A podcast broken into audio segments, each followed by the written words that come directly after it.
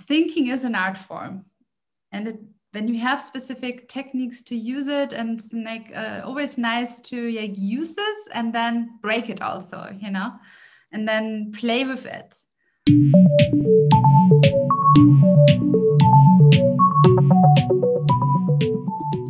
Stephanie Palomino is my guest on this episode of Inside Ideas, brought to you by 1.5 Media and Innovators Magazine. Stephanie is one of Europe's leading female mobile pioneers. She co founded her first company, the mobile social network Aka Aki. I'm not even sure if I'm saying that right, in 2006. It went on to be named the best mobile social network in the 13th annual Webby Awards. In 2015, she co founded Red Lab, a boutique consultancy based between Berlin and Munich and Barcelona, which supports clients in their interactive smart digital events and communications. Stephanie's work has been covered by media outlets like CNN, The Times, TechCrunch, and France 2. On the side, a special note, she teaches Tai Chi when she's in India at the ashram. And you can see the nice Tai Chi signed and, and writings behind her. So um, it's a it's a positive background for those of you who are watching the video. That is, Stephanie, welcome to the podcast. It's so good that you're here. Thank you so much for having me, Mark. Thank you. I'm you're excited. most welcome. I'm excited too. And you know, uh, just for our listeners, our paths have crossed, and we've kind of known each other one way or the other for for quite some time. Not only MLOVE but Future IO and Internet and many other probably paths have crossed over the years for different events that we do. And I'm glad that we can kind of have the time now um, in a podcast form to have a deep dive and have a discussion. Um, you've been doing this work on for quite some time, and uh, I want to know: Were you prepared for all this craziness that we just are still going through, I guess. Did it help you, or were you prepared for the humans of new work? Were you prepared for the digital transition? And how are you? How have you been? How have you weathered this crazy time? I mean, I um, for myself, uh, I was very lucky because um, I'm a I'm an introvert, and my um, yeah my business is mostly basically also making workshops. A lot of workshops, interact with a lot of people, and traveling a lot. And through um, yeah those Corona times, I figured I don't like to travel and I don't like to see so many people. and for me, it was really yeah perfect actually uh, to to have a lot of exchange with people, but having this digital layer in between so this gives me as an introvert a lot of security and just like, you know, I can flip it off and then it's gone, you know, everyone is gone. And this is extremely good for me. So I, um, yeah, detoxed a lot. I started making intensively sport. I lost a lot of weight. Um, I could move with my husband to Barcelona for quite some time. And we actually are in total quarantine since March last year. So we really said, okay, let's just really um, decide for ourselves we want to have maximum of security and um, so yeah so we said okay um, first lockdown we did alone and then we said okay maybe we have the chance to take care of his parents here in spain because it was for them a bit hard you know and so we said okay let's pack our stuff. We took a car drove the whole way through to Barcelona, and now we're here in Malgrat de Mar. It's a it's a little beach town here at the coast in the Costa Brava. And um, yeah, it's a dream come true. I'm, I was jogging in the morning at the water, and um, I'm looking now out of the window when I talk to you and see the trees from a park. And in Berlin, I only see concrete. Yeah, so yeah. I'm I'm perfectly good here. And um, for me, was the transition really smoothly. And I try to give this positive vibe also to um, everyone in our team.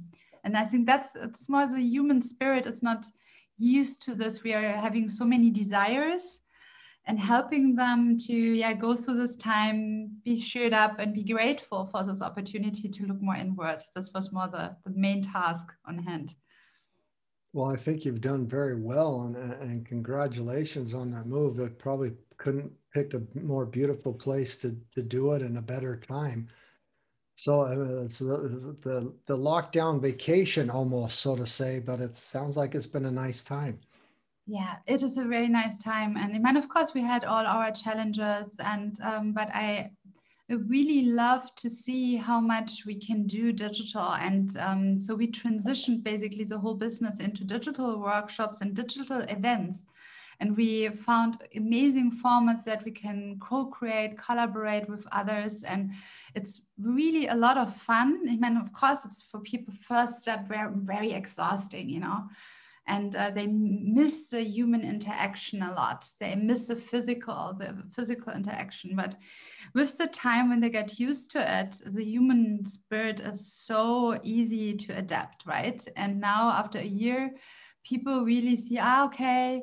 Wow i can save so much time traveling. Wow i can do something for the environment. You know all this like um like flights around the world um and man that's also awesome for uh, opportunity for companies you know to really say hey let's use this opportunity to also like get a bit more efficient and look what's really what matters most and I mean, it's a challenge for like especially extroverts, especially networking people who lift actually up through the energy of others, and for them it's especially hard. And it's really important to keep also the empathy up for this kind of people. Yeah, I totally agree. There, there's a couple other things like you're one of the top 50 German creatives, uh, um, uh, according to Business Punk magazine. You um, did, you're an author of the Lean Back Perspective. Um, you just came out with a fabulous game uh, as the art director of a Logic iOS game, the Queen Rule game, rules game. Um, and I must tell you, so I'm, I, I normally don't play games because I have an addictive personality. And um, I got the game because I knew we would be speaking and I wanted to support you, but I also wanted to take a look into it. And I'm kind of mad at you because you've just tapped into all my addictive personality and I finished it. I had to finish all the levels, which it probably is meant to be done over weeks, months, and just at, at your leisure but I just don't have that personality. But you, you do so many beautiful, wonder things, wonderful things.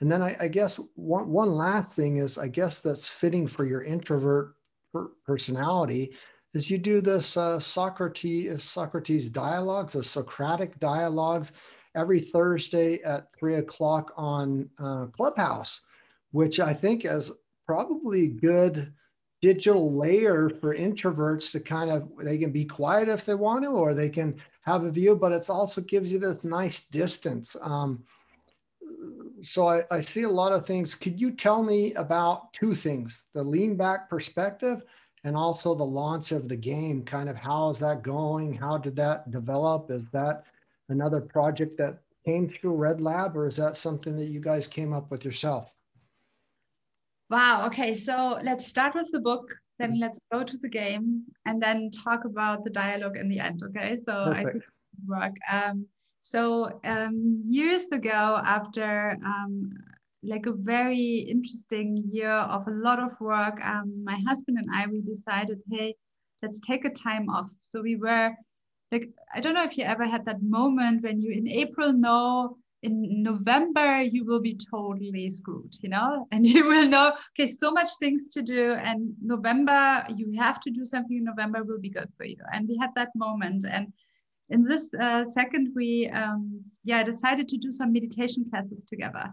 When it was, I think, 2011 or 12 or something like this, and ish or 13, something around that, and um, we had a nice teacher and he recommended us an ashram in, in India. And um, he said this would be the best place for meditation, also learn, learning yoga.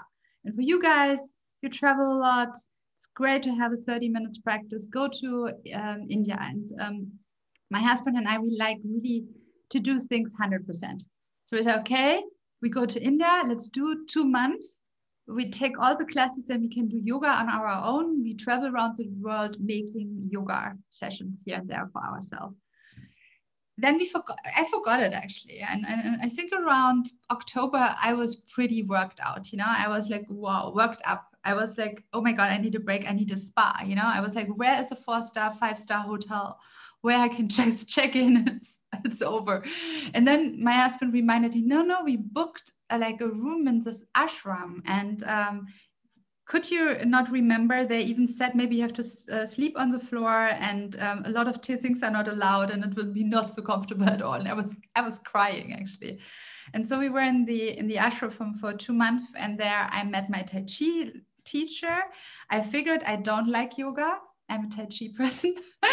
and um, there we uh, met a very wonderful lady called Amma, and that's a, a guru in, uh, in an ashram in India. And um, she um, is a wonderful leader and stands for leadership with compassion.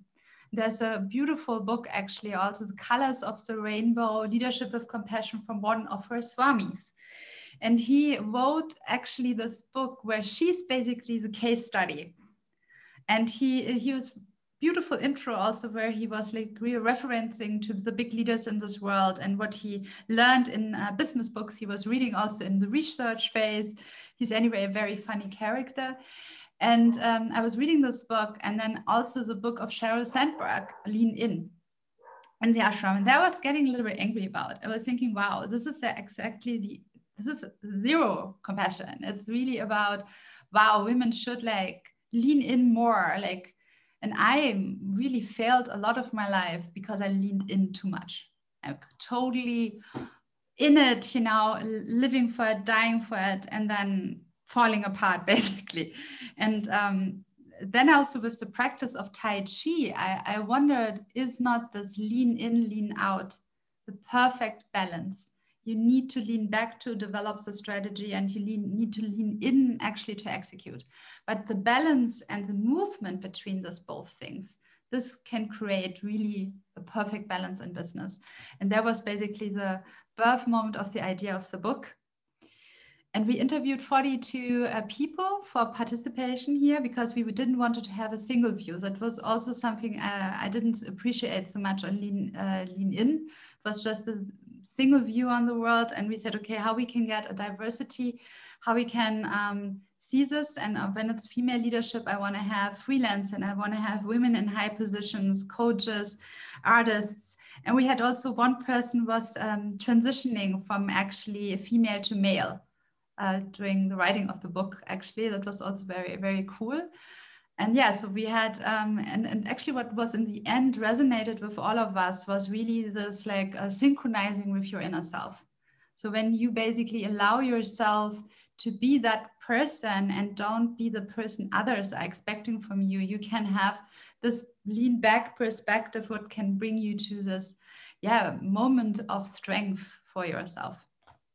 So that's the well, book I definitely want to get a copy, and I, am sorry I didn't know about it. I didn't see you carrying it around or at any event. So, but I want you to sign a copy for me. So I need to get it next time we see each other. I'll either buy it and bring it, and you signed it, or or you bring one and I'll buy it off you.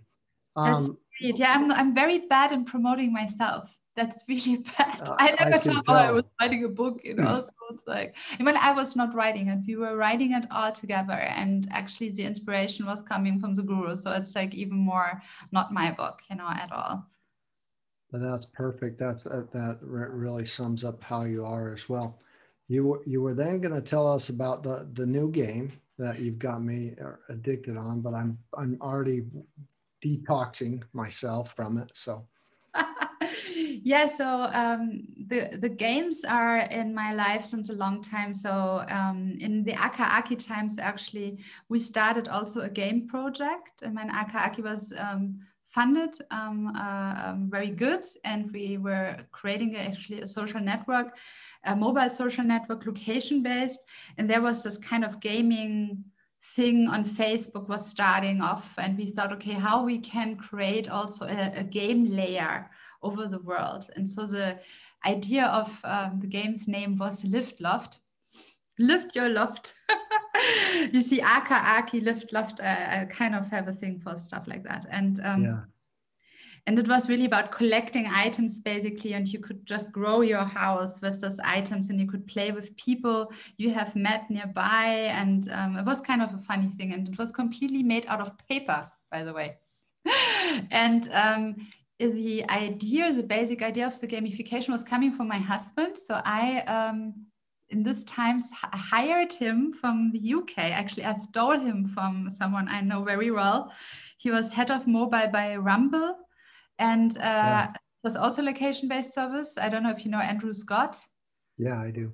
Yeah, so I, I stole my husband from Andrew Scott, and and I hired him basically as my CTO. And so he had uh, this experience out of the game world. He was by Gameloft before, and then by Rumble, and uh, since in mobile since uh, I think 2009 he started developing the first thing with the first Nokia's, and. Um, during the years, we were developing a couple of uh, game concepts.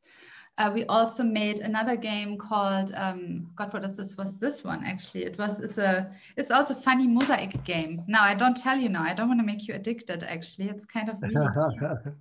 It's like Color Deluxe is the name. So it's an it's another one, and um, this was now basically um, two years ago. Gabriel was coming up with this idea of numbers and stretching numbers so the first name of the game was Stretchy Numbers. and then over two years, it's really modified his story, and we come up with this idea to have this like kind of queen, and the queen is uh, ruling. And um, it was also Gabriel's idea, it wasn't my idea. And I like this. He's a very feministic man, and um, so we have uh, in the game a queen and a king, but the king is always dragging along. You know, he always comes along, which is she's the leading character and then we have an evil witch and um, yeah they will face off basically. Um, and it's always about uh, who makes the smarter moves basically. And um, it's it has some genetically some um, yeah like ideas like uh, like a chess game here and there.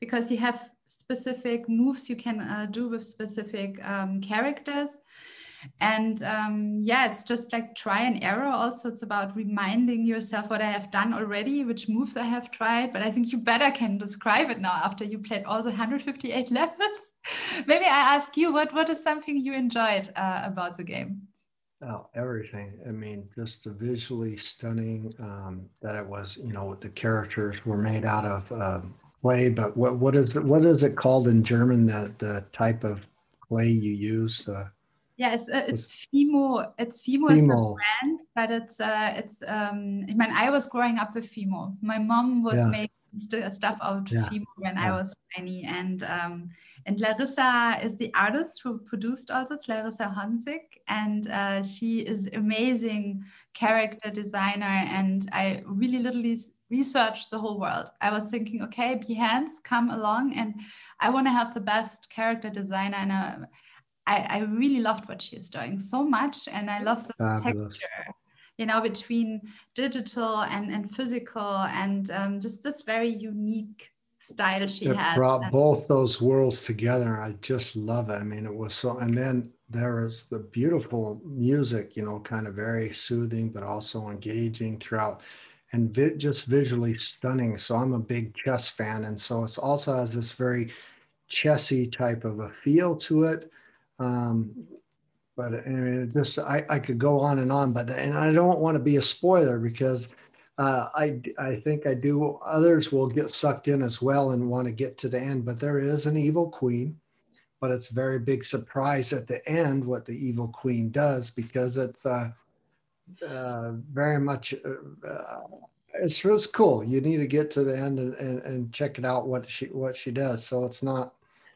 all that evil but uh, yeah. it's just a it's a nice brain teaser it's a nice way to kind of um, get into uh, as well like stretching these numbers and, and and kind of the puzzling in some respects i thought also for kids you know it's nice to learn that basically numbers stays for can stay for space you know because when you learn to stretch the numbers you know okay it's just okay counting the moves but it's also about how much space i'm occupying and that can give you like kind of a physical touch to an abstract world of numbers and um, I'm I love numbers. I'm since I'm a kid, I'm I'm always was fascinated, and I'm one of my first. Mean, when I was six, I really wanted a calculator so badly, and. And when I thought, okay, it's a little bit like a device from a science fiction movie. This was the other thing, but I, I loved also buttons like crazy. I love to push buttons. So the calculator was like a dream come true. He could do all of it, you know, numbers, buttons, science fiction, all of it. And uh, for, for me, I, I really thought with the game, um, it's nice that there is some emergence, you know, that numbers gives users like emergence, that there's something in themselves. You, you know, we, we made a lot of those levels by um, just with algorithms, and then we played them, and then we were categorizing them, how difficult the game were, the level were.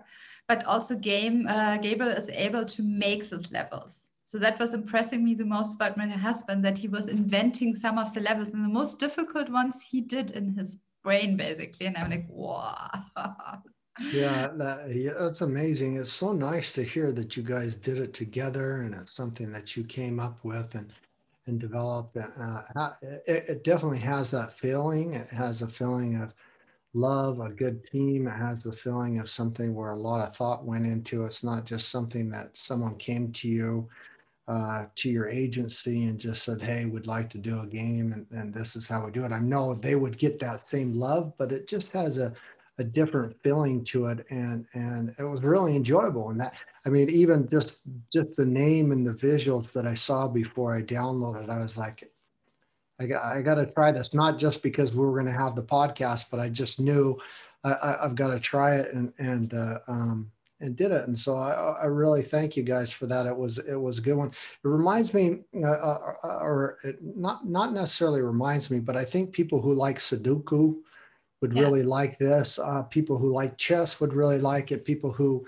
you know, do other type of um, connection games uh, where, where they connect different areas together to, to make a path work or to make something uh, solvable.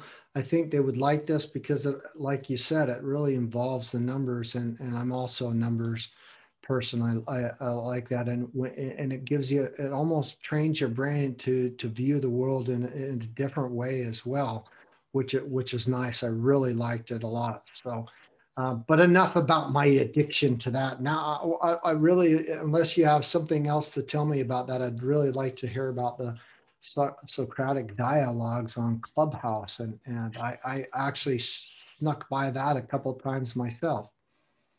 So um, Socratic dialogues, man, that's uh, I mean, it's okay, Socrates, of course. I mean, he um, was helping a lot looking um, philosophically at uh, specific questions or how people should like communicate. But um, the method methodology we use is actually from David Bohm. And um, he was writing a, a, super nice book about it. I have to look it up again. I'm always so bad with name dropping um, often I say it even in the dialogue, and then, um, but I'm without notes, I'm always dying. So, but David Bohm is actually um, was a, a, philosopher and also a quantum physician, and he was suffering mostly by the too much growing expertise into one field that people were starting having even their own language in specific fields, and it was more and more complicated that people were having yeah good conversations about a topic and this multidisciplinary approach that people over different disciplines are coming together, having a dialogue uh, over a topic, that's something he wanted to cultivate. And in Harvard, this is used uh, as a methodology quite often. Um, so I had a couple of people I encountered were in Harvard and they said, oh yeah, dialogue I had in Harvard, that's something we do there all the time. I said, oh, great good for you.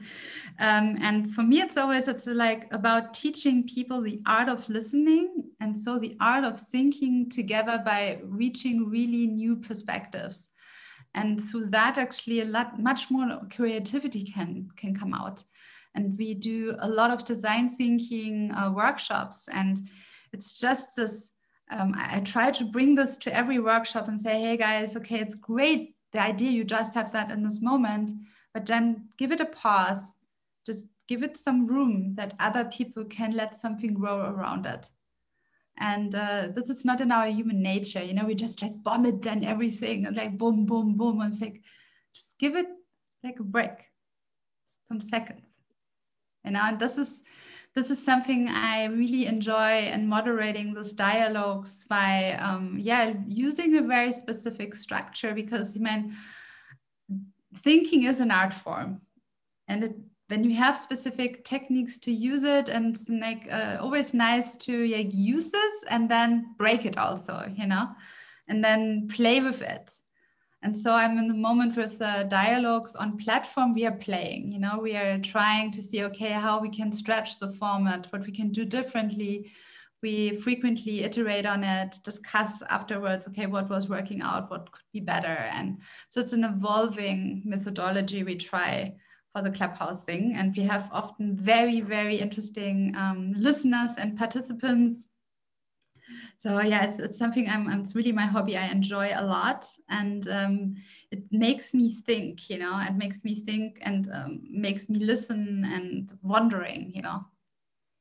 Can you tell me uh, a little bit more about your your thoughts of how you feel about Clubhouse, where the future of Clubhouse is going, and there there's some things right now. One, it's it's really stuck to iOS iPhones or, or iOS de- devices that are, I think it's 13.0 firmware above. So some older versions can't do it. It's not yet on Android or, or Google uh, availability to to get onto it.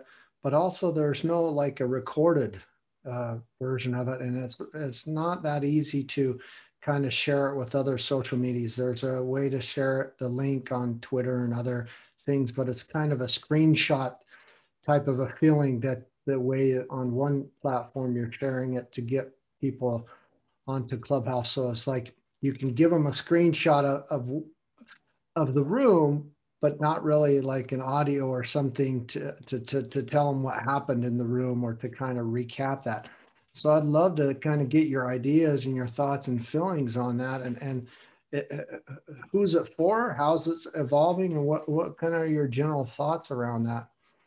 Man, man, man I also in, co-invented 2006 the social network, and I'm so like really obsessed with this topic, you know. So um, when Clubhouse was coming out, I was really like really excited, and um, I think I was only so excited the same amount about actually, yeah, seeing MySpace the first time. And then actually Akaaki, when we built it, Akaaki was the same excited about this. And I was thinking, wow, this is kind of like really also my yeah favorite um, channel because it's really about the voice. You can focus about only the voice. And I often get confused with the picture. Um, and, and I don't want to even see myself, then I would love only to just focus on this voice and play with it. And in Clubhouse, you have this perfect limitation of this being in the moment and that also serendipity is going around. So I'm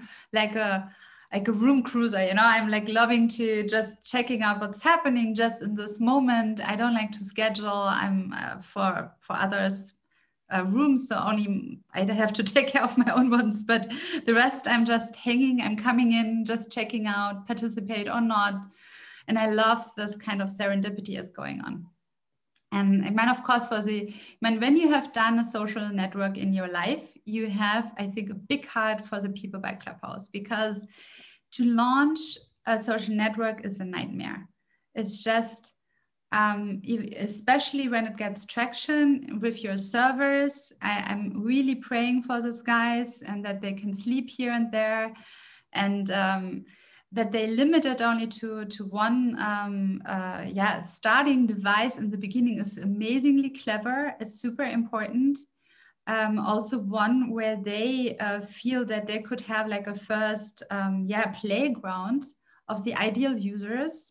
Mostly people most probably for the beginning they also were known. It was easy for them to build traction i have a 100% understanding of this and i can't understand people who say oh it's in the android users Well, yeah it will all come one day but just let them naturally grow and in the capacities they have. I mean, they got now tons of investment, but this can also be a trap sometimes. Now, oh, big trap, yeah. yeah, organic growth is really important and they they have to figure it out uh, step by step and i would not yeah put them more under pressure they have already you know? It's, it's just will happen and i think that um, they did a wonderful job by purposefully designing a space where um, a new unique um, experience is possible.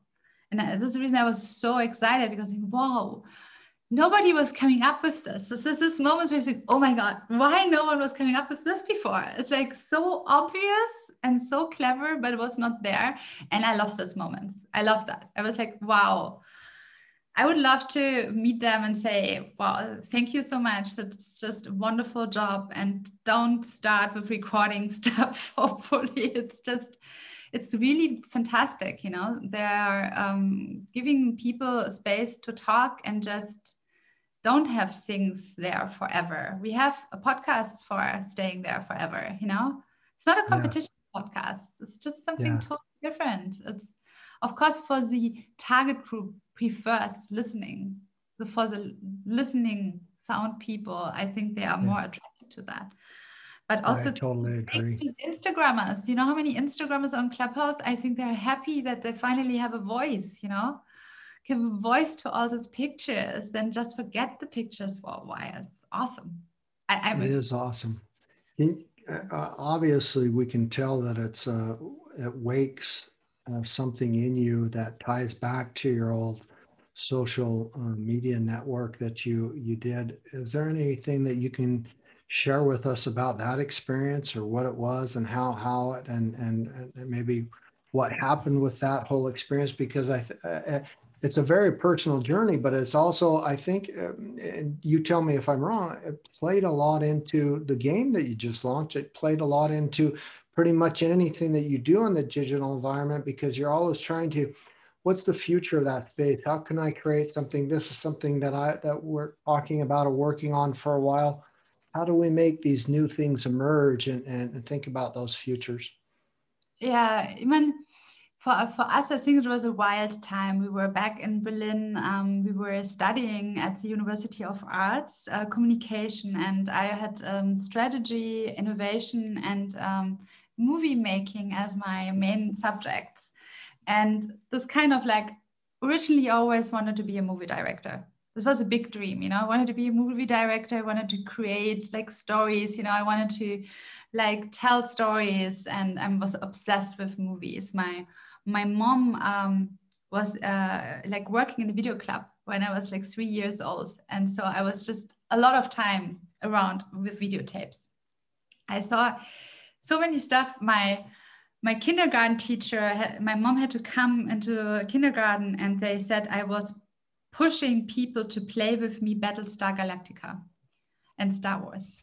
So I was really like totally obsessed with science fiction and kind of this like doing a startup was making a couple of those dreams come true in once you know? It's just creating even a universe you know? It's just like um yeah it was super super exciting. And the first treatment for the app i was i was writing. So um uh, Gabriel Yoran, my, my co-founder, he had actually the technology idea. He come up with this, oh, let's turn the Bluetooth on and you can see other people later on we did it then with gps and iphone or whatever but that was the basement of like wow what it would be when you could see the interests of the people nearby when you could have like a matchmaking nearby system and that was the dream you know the dream was that um, I mean, we all love Baudrillard movies. Uh, I, I'm a big Tom Waits fan. I love to play table football. And I was always thinking, you know, you're new in a city where you find that people, you know, it's just,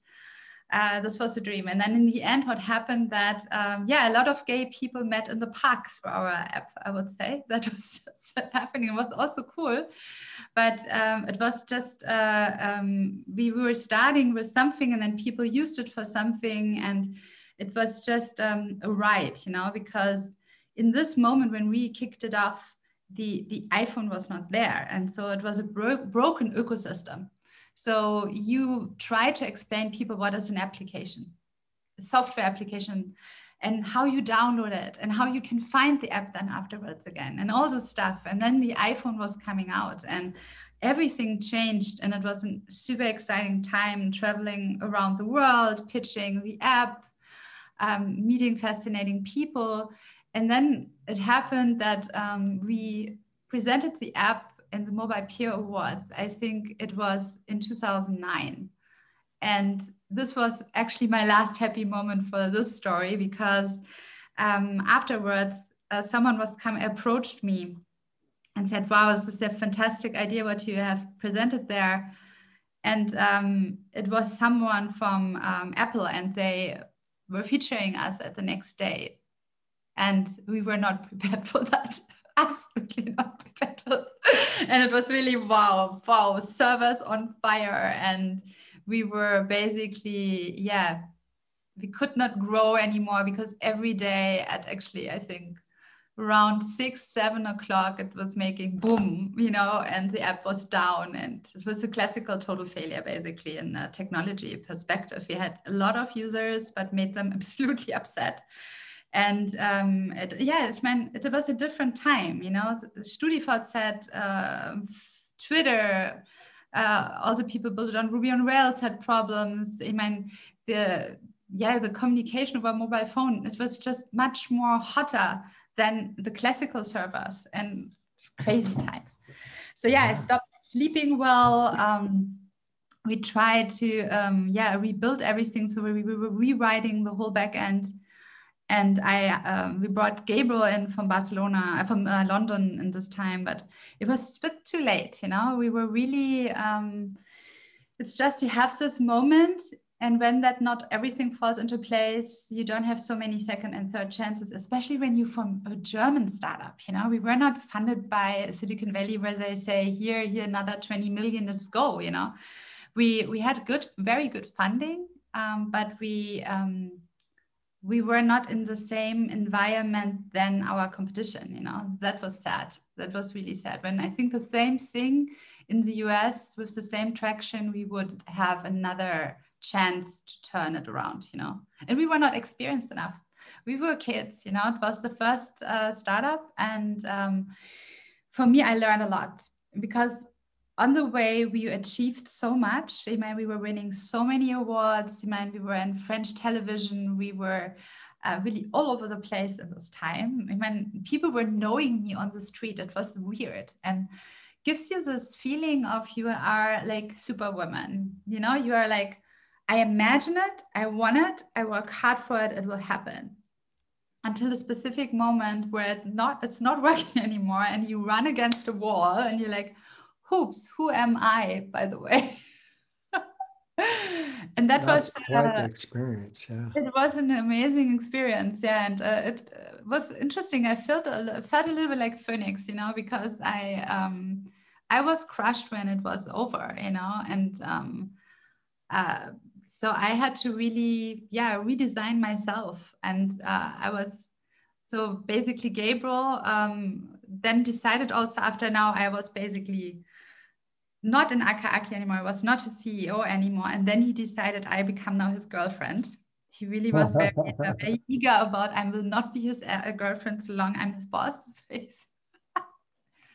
Don't say it's Spanish person, of course. No, I know he's very lovely, but he was really uh, like the hero in the story. So he said, Stephanie, you have to go away two, three months and you have to yeah, make some digging. And I really was sitting down with a notebook and uh, a book was very funny book, How to Be Happy in 100 Steps or something like that, with millions of questions. And I was just two months sitting down every day answering those questions.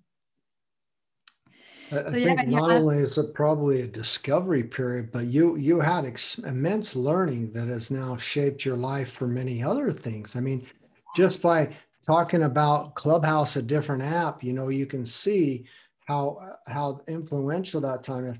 The the beautiful thing to see is that your your husband was kind of in the backgrounds all along and kind of there's this thing and, and and before we go too much more into the other questions, I kind of want to ask how how is it constantly working uh, uh, with the person that you love? How is that?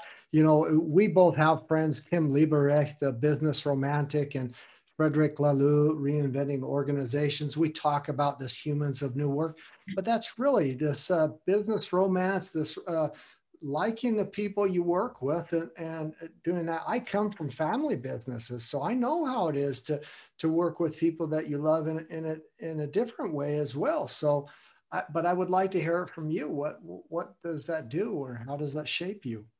Mean, it is challenging, you know, obviously. I mean, the thing is, my husband, when we met each other, and I remember the first compliment um, he, met, he really made to me was, when I met you uh, the first time and we talked, I was thinking one day I want to work with you together. And I was uh, feeling extremely appreciated because I really saw that he, um, not only we were best friends, but he was also appreciating a lot my thoughts. And as a woman, that's something extremely fulfilling. When you have someone on your side appreciates your opinion, appreciates your way of thinking, uh, likes to be challenged. Um, yeah, it's just very freeing you know it's just um and he's also the person i always can be a hundred percent myself there's nothing i'm ashamed about to say or think or whatever he just gives me this hundred percent support as a human being and that's yeah it's a, it's a huge present.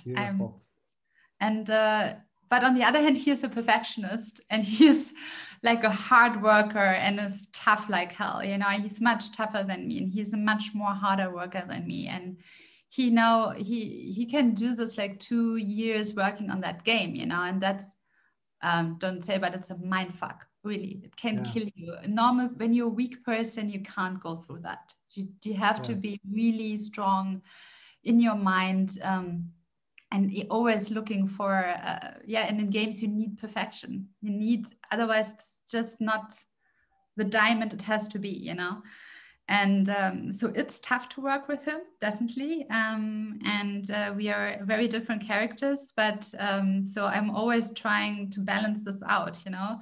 So we did also after aka-aki a, app called gabi and there he drove me crazy. He, he was in san francisco by presenting the app and at the apple conference uh, uh, to, to a couple of apple people and was very also very successful app but he was like basically i was not sleeping because he was then four o'clock uh, i was still with him and sleeping two three hours and he was up again. And he was like really i was like oh my god you know we, we really have to find some breaks. And what changed really our life was this uh, spiritual path we have together. By going together every year when it was possible to the ashram um, he is a very good meditator and we really needed this kind of like yeah also common interest what is balancing out our like professional obsessions basically. So that's that. very helpful. And to find that in a relationship is very important and also have periods where you don't work together. I think yeah, after so work life balance. Yeah. yeah. It sounds so easy it's so difficult but just give yourself uh, also moments of uh, yeah to tell that you're able to tell other stories you know and it's it's really important. Oh yeah. That's beautiful. So i'm so happy it's over by the way. I'm happy it's over. I bet i bet. Now now it's the time to truly lean back for a while and and, and uh, uh you know kind of rebalance it. I mean uh, I emailed you this past weekend. You're like, oh, I had a digital detox this weekend. I, I do that uh, as well. We, we have an, I think we have another friend that's in common. Um, Julia von Winterfeld. I don't know if you know her, but yeah, uh, Soul Works and that, and and uh, her and Gianna do this wonderful or did this wonderful retreat that I spoke at, and it was just a a beautiful retreat that I that I did. But it was a total digital detox and and then we did the wim hof uh, we got in the wim hof uh, did the wim hof breathing but got in the uh, the creek and it was just beautiful. But that that detox that pause that separation you just need it to kind of to, and I, I, tell you it was a savior. I think on that that year i'd, I'd done something like 200 and and uh, 11 events. By the time i went to that retreat i spoke there so it was it was kind of like a work thing but i also participated in the retreat. But it was saved my hide because right after that it went back in uh, right up until uh, lockdown time. It was nothing but work and events and things and so you just really need that pause to, to rebalance to reset and um, to move forward this constant work is just um, um, stress is the silent killer you know and, and even though you're saying just a workhorse and workhorse eventually it will come back to get you I, I, I haven't had too many conversations with you uh, in depth or, or, or otherwise until now. So I don't even know where your stance is on sustainability, environment, environmental, social governance, sustainable development goals, Paris Agreement. Uh, can, can you kind of give me just a general overview, what you do, what you touch on those, and what your thoughts and feelings are? That's a very interesting topic for me because um, we were, man, I cannot talk about the client, but we worked on a um, CO2 topic. Um, and that was really nice because we did a lot of in depth interviews about people and their motivation to really track their CO2 emission. And we were, and this also feels extremely good, you know, to work around that topics. And this is the reason I love clients when they come around with stuff like that. And we do like all the extra work for that. And it was very interesting. There was one um, finding was that the people on the one hand, they are willing to pay more for like sustainable products or like bio products and stuff like that, but they constantly feel it's um, especially when they are not have such a high income that's more for privileged people and they feel extremely frustrated what they can do and so we were just really thinking about how is that when you combine basically the message of you can save money and save the planet. And this was a very interesting thought. And I think that marketing wise, um, because I think they were not using it so strongly in the end, like how we were here and there suggesting it. Um, but I think this could be when anybody is listening out of this field, something it could be huge. it could be huge, and it is totally doable. So um, I was like designing there some stuff, and I think that could work so good, you know. And this is um, when I'm by myself, I'm like 90% vegan. I'm here and there doing the cheese. What's very bad when you look at the footprint from cheese, it's a nightmare. Cheese is a nightmare but I learned in this whole project a lot. So I, I, don't know if you were knowing it, but what you think is worse, the CO2 footprint of fries, 100 gram fries or 100 gram schnitzel?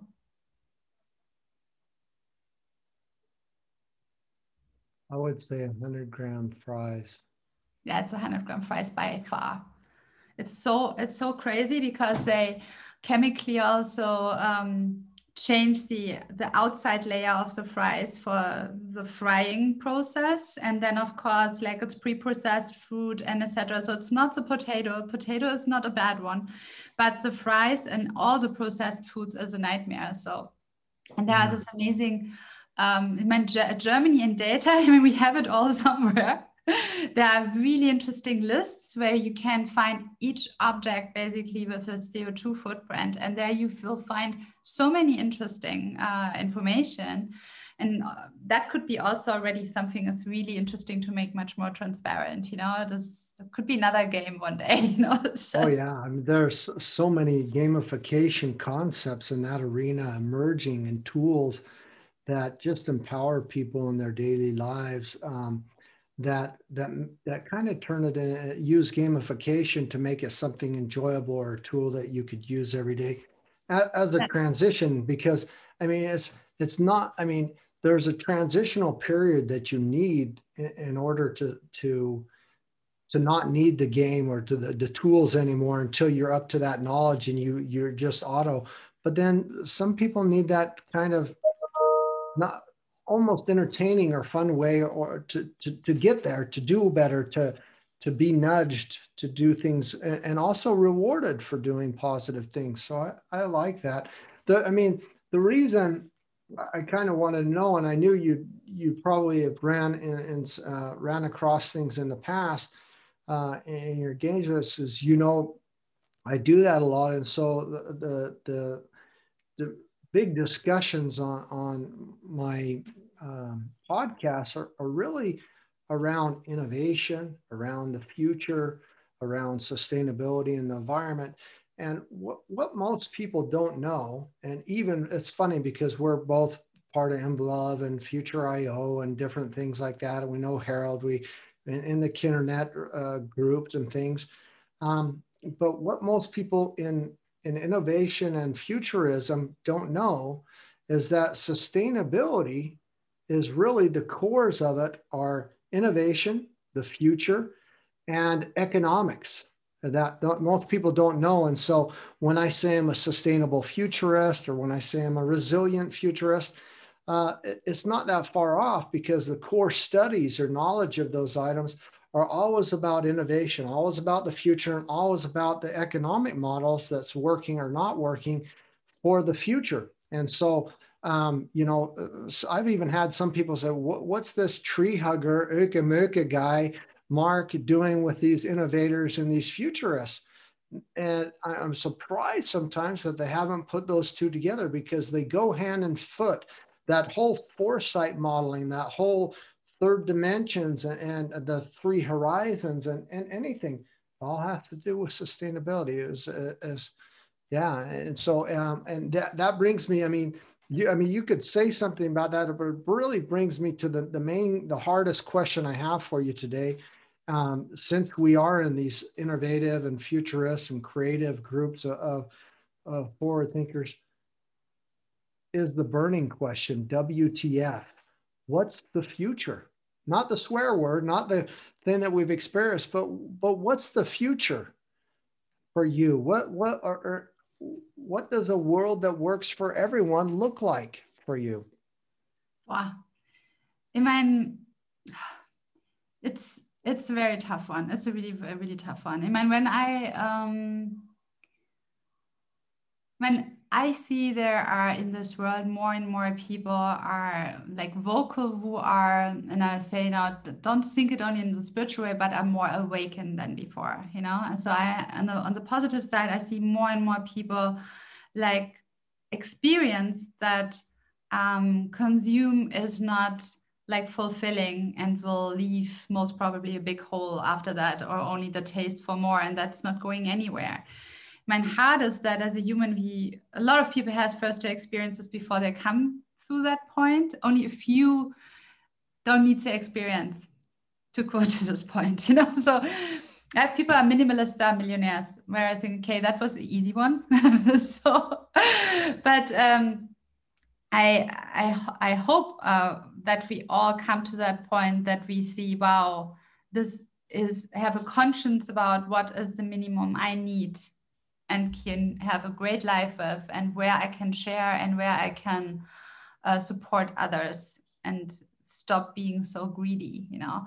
What I love about corona is that this uh, we sit all in one boat was never ever so visible for everybody and it was this like amazing experience for everybody. So whatever happens here somewhere has an effect on it. And um, also this experience that um, here in, in Blanes they never have seen in this lifetime and even the lifetime before uh, dolphins. And they saw dolphins on the coast here.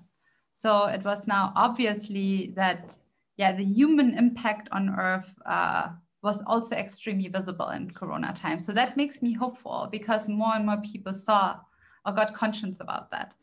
So for me, yeah, we have to find a way to but I don't know. I don't have one solution because the problem so it's a, such a complex problem. It needs so many solutions. There is not one for it. And the question is what we all from our side can do for this, you know, what is the passion part where we in one little part can bring something forward and how we can find platforms where we can collaborate more because I feel there are so many initiatives, but they are very um, yeah alone a little and they are very maybe okay the foodies with the foodies and the techies with the techies but how we can find or create more spaces where the space people what we did a actually very nice uh, event for continental where uh, we brought together space tech people with agriculture tech people. And that was so great for all of them they really said wow it's also connected we never talk with people from that field and that goes together again with the socratic dialogue or MLOVE it's like we need more platforms for like inter sexual and you know what I mean, sections and not sexual, intersections and interdisciplinary uh, conversations can happen. And um, and of course, funds hopefully will also more um, yeah be excited about this kind of projects. But it's such a big question. My God. Of course you know? it is. No, yeah. you, got the, you got the answer right. Uh, um, they, I've asked thousands of people, literally thousands of people, that question, and everyone's answers um, uh, is different and um, everyone is very unique. Um, I really can, I, I, think maybe two or three were really groundbreaking where I would say, wow, that's fabulous. There, are a couple reasons why I asked. One, I generally want to know and, and believe in, in what you said.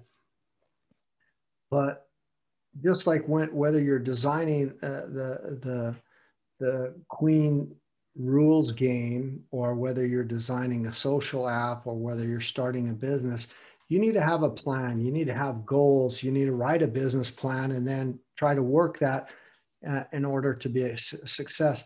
Same thing with the future. If you don't know what the plan is or what the future looks like uh, uh, uh, as a futurist or can't even have some predictive models, then you're never going to reach that. Someone else is going to deliver the future for you. Someone else is going to your your business is going to fold or someone else is going to do your business for you and so i think it's really vital that we begin asking ourselves that question we should have done it decades ago but then we also currently look around that, that at the models that our world is currently operating on whether it's the european uh, uh, uh, new green deal or if it's uh, the paris agreement or the sdgs uh, what's the global plan or what's what's our country plan and what direction are we moving on? And if we push them out into the futures are they ones that work for all of us and do they go indefinitely? And so that's kind of was my thought process on on asking you that question yeah yeah i mean i looked actually into the numbers for germany quite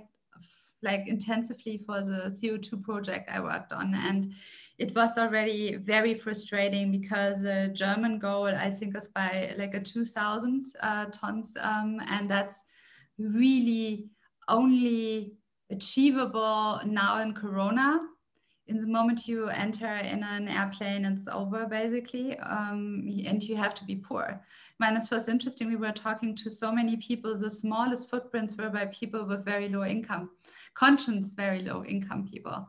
So like um, retired people who had very low income and of course they could not buy and they were conscious they were gardening they were eating there and not so many processed food but it was weird you know it was really to see hey um, in germany the goals we have set are absolutely not achievable it's like uh, it's like people have to start now doing things completely differently and and one thing was also no one wanted to know his score but in man, it's like really bad when you think about it. Everything when you think you can do it about quantify itself, it's bullshit. No one will do anything counting actually his misbehavior.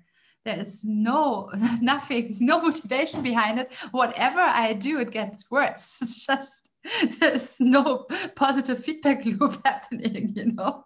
well, that, there there are quite a bit of tools, and there's more emerging every day. And I I I I mean, I don't want to take all, all our time together where, me, where we discuss on what some of the solutions are and what some of the uh, wonderful things that are emerging. I mean, a report just came out uh, this week about from the United Nations, the UNFCCC, about the Paris Agreement and about the SDGs and how we're on, uh, how we're absolutely not on track, and that it didn't it didn't look very positive um, and uh, it, it, from the report stance. But in, in reality, there's a lot of things that we can do. And one, one factor that humanity doesn't get is that there's this exponential function that, that many, many of us don't understand, even though we just experienced the COVID, which, which grew exponentially. And it was a, a, a prime case of how the exponential function works and how quickly it, it, it works. And so um, I, I, I really think that's, you know, we can get into the very positive things on on how we can solve these issues and move forward. But I, I, I really wanted to even switch and focus on another aspect. I tell people a lot, you know, what are the top uh, five things that you could do to stop and reverse global warming or to draw down some of the human suffering and the global grand challenges that we have in our world. And uh, for me, it's I always say it's global food reform. It's uh, number two and three is empowering women and girls. Number four is to rethink re- refrigeration. Number five is to to move to a renewable transition, and, and you know, and, and then I go on and on.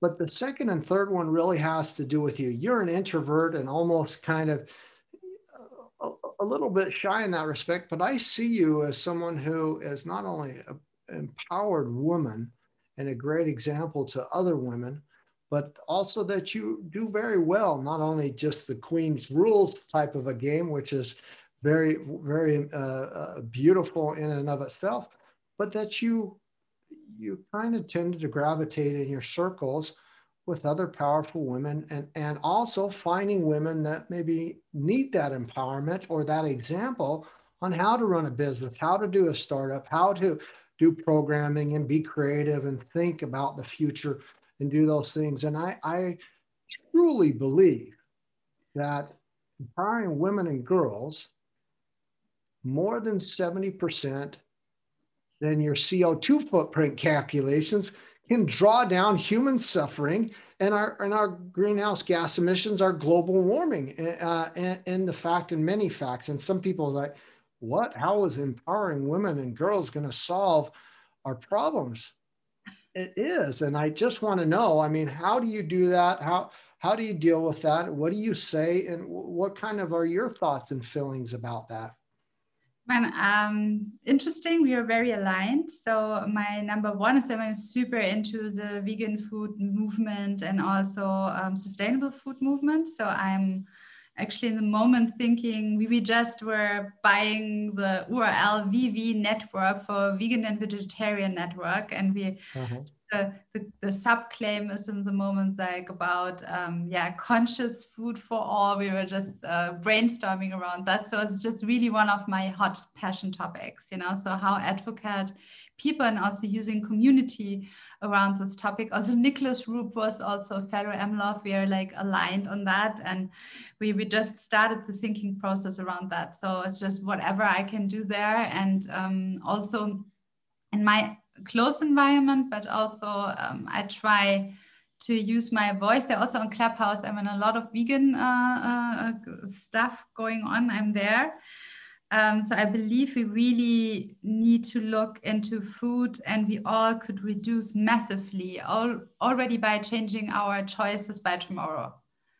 And it's really, the impact is crazy, you know? So I think that's really, really, really one of my, my one of my favorite topics actually. And the second one is the female empowerment. So I'm working with a lot of female leaders, and um, I'm I always say it's a little bit like the Robin Hood methodology. So taking the money from the one and give it to the others.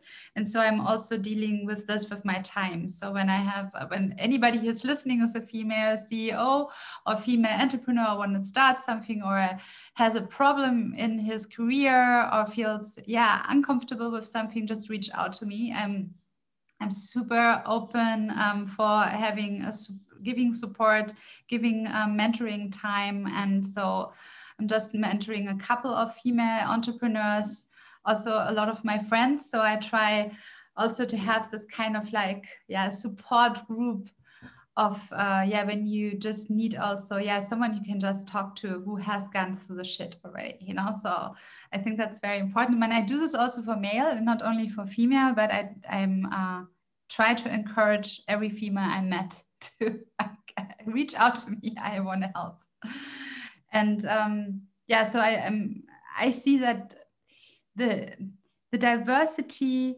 is the power and we need more um, female people in creating digital world it's just a too masculine world technology is just too one-sided. And when I started Aka it was interesting. The designer made a black website. It was looking like for skaters, you know. And then I said, okay, what do you think who will sign up for this website?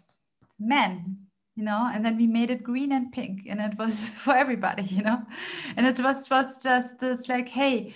Um, hundreds of men will approach you. We have to be aware of that. We have to protect the females in the service because they will be like run over and all the sensibility for both parts you know and we really need like a, like a diversity in all the senses. We need people who are um, actually don't want to be she or he. We need um, kids helping making kids products you know? It's just there's so much to do in the diversity section and I see that with how much care females are running businesses and uh, running countries and having empathy.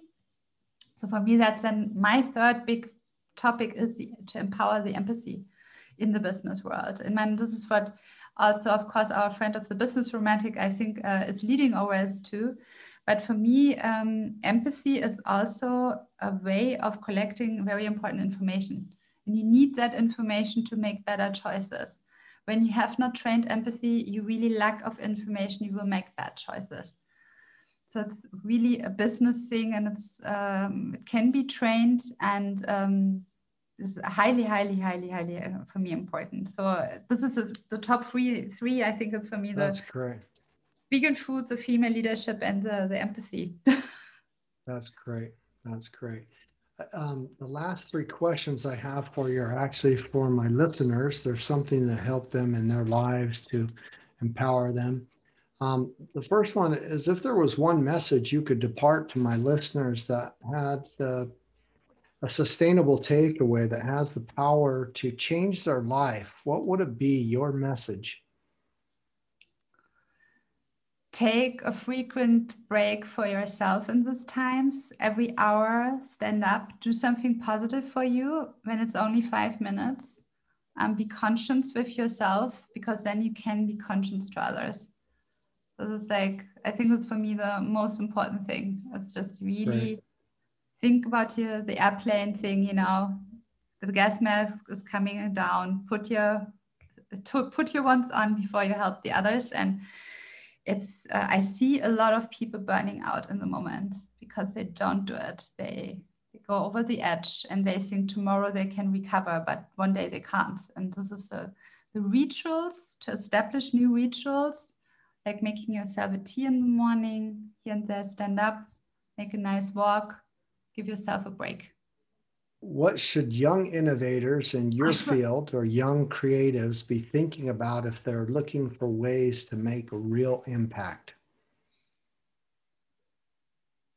Don't look only on the best practice cases and try to be like them. It's like finding your own identity. I think what we with Queen Rules, what we really wanted to achieve is like like looking for something fresh, you know, for the eyes. When the game industry very difficult. Everyone looks the same. Everyone is copying each other. It's like being bold enough to just go for it. But this is the reason for example i love billie eilish you know? I think she's yeah, she's just just yeah be this unique wonderful self you are you know? Just don't she's very sustainable too. I mean she does a lot of adv- advocacy around the environment too. Yeah. Yeah that's great. I love that. Uh, the last thing is really what have you experienced or learned in your professional journey so far that you would have loved to know from the start?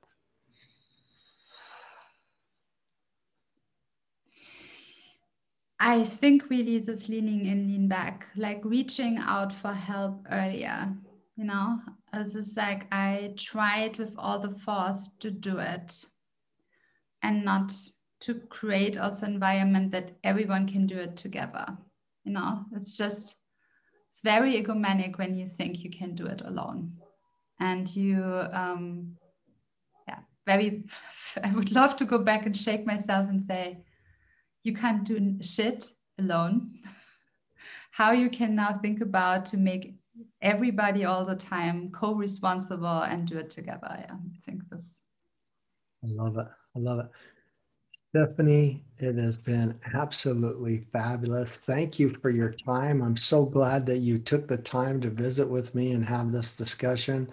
And that's all I have for you. Unless there's something you didn't get to say that you wanted to say, now's your chance. But otherwise, I think I'll say goodbye. Thank you so much. No, it was I enjoyed it a lot. We should do this in another space for another reason one day again. I would love to continue talking to you. It was a big pleasure and I thank Harald here on this place for uh, yeah bringing us together and um, yeah running this like amazing initiatives that um, yeah we have chances to meet people out of our space and maybe in the same space we were not even knowing about each other. Exactly. Thank you so much, and you have a wonderful day. And tell Gabriel hello from me, and and uh, you guys have a wonderful day there in Spain. Thank you so much, and have a great evening. Bye Thanks, bye. Bye bye. Bye.